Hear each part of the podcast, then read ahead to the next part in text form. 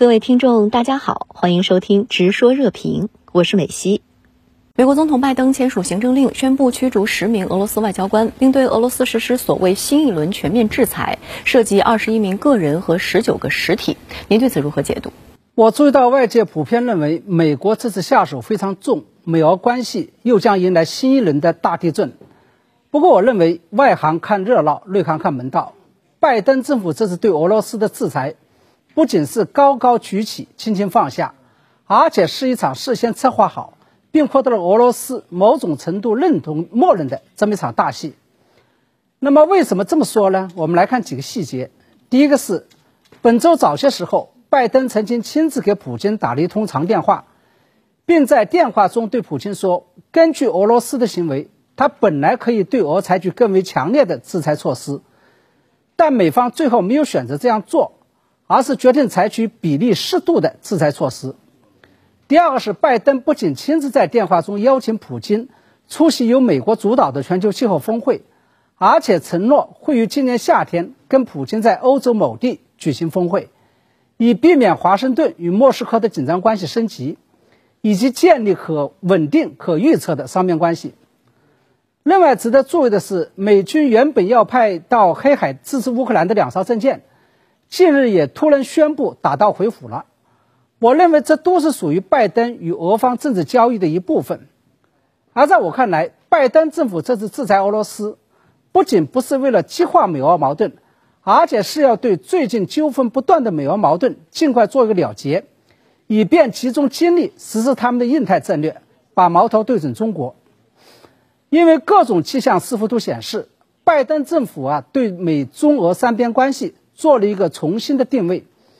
也就是修正了拜登把俄罗斯视为敌人，把中国视为战略竞争对手的这么一个判断，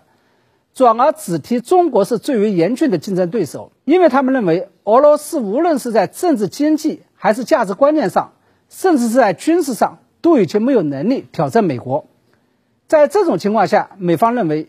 他们已经没有必要把俄罗斯当作对手。更没有必要把俄罗斯逼到跟中国抱团的地步，也就是说，这些都意味着拜登政府正准备对俄罗斯采用绥靖与招安政策了。俄罗斯外交部发言人扎哈罗娃当天发出警告称，美方新的制裁措施是对美俄双边关系的沉重打击，俄罗斯必将坚决回击美方侵略性行为。您对此是如何看呢？其实，外交上的发言呢，不仅仅是针对国际舆论的，而且往往是针对国内民众的。俄罗斯外交部的发言措辞越是强硬，反而越是说明俄罗斯并没有把这个东西当成一回事儿。因为拜登需要通过制裁俄罗斯来安抚国内的反俄势力，维持自己对俄罗斯强硬的外交形象。同样，普京政府也需要对外维持俄罗斯的国家尊严，对内安抚强大的民族主义情绪。当然了，除了口头上的强硬回击之外，俄罗斯接下来也会采取一些有针对性的报复措施。比如也驱逐同等数量的美国驻俄罗斯外交人员，不过这些对于美俄关系来说都是小事一桩。最近十多年来，他们之间玩类似的游戏已经不只是一次了。而在我看来，普京心里面跟明镜似的。由于俄罗斯跟美国之间并没有多少经贸往来，双方的金融联系也不像外界所想象的那样密切。尤其是近年来，俄罗斯已经在心理和行为上。都已经习惯了美国的所谓严厉制裁措施，因此啊，美国这一波所谓的严厉制裁对俄罗斯并没有多大的伤害作用。对于普京来说，他最在乎的就是连接俄罗斯与德国的水下天然气管道项目，也就是百溪二号。假如美国下定决心逼迫德国把这个项目给停下来了，那就等于是要了俄罗斯的半条命。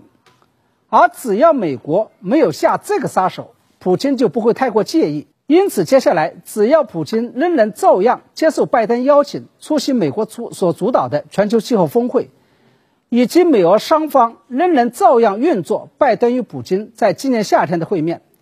那美俄之间的这个过节就算是波澜不惊的度过去了。拜登政府在宣布一揽子的对俄罗斯制裁措施时，还特意提到俄罗斯最近加剧了俄乌边界的紧张局势，您对此又是如何分析？我在前面提到了，俄罗斯已经不再是一个全球性的大国，再加上美国并不想激怒俄罗斯，因此，美国对俄罗斯的这次制裁制裁，以及美俄新一轮的矛盾，并不会对世界政治、经济与安全格局带来太大的冲击，甚至对美俄关系的冲击也是完全可控的。美国真正在乎的，其实是俄罗斯最近在俄乌边境上的大规模集结行动。假如俄罗斯与乌克兰真的在此时大干一场，那对于拜登政府以及美国的盟友来讲，都将会是一个重大的战略考验。美国及其盟友不仅面临着要不要介入、如何介入以及介入到什么程度的问题，而且将会重新面临着究竟是要把中国还是俄罗斯列为头号战略竞争对手的两难抉择问题。假如继续把中国当成头号战略竞争对手，那俄罗斯的威胁已经是一个迫在眉睫的问题。美国及其盟友没有办法视而不见。假如重新把俄罗斯定位为头号战略竞争对手，或者把俄罗斯与中国并列为头号战略竞争对手，那将会形成中俄与西方对抗的不利战略态势。因此啊，不管是有心还是无心，俄罗斯这次在乌克兰问题上的出手，都等于是给美国出了一套战略上的难题，同时也间接性的帮中国减轻了战略上的压力。当然，我个人仍然判断，俄罗斯并不是真的想要跟乌克兰大打一仗，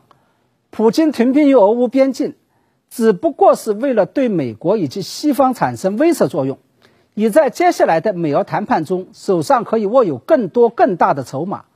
尤其是让美方不敢轻易叫停俄德之间的北溪二号项目。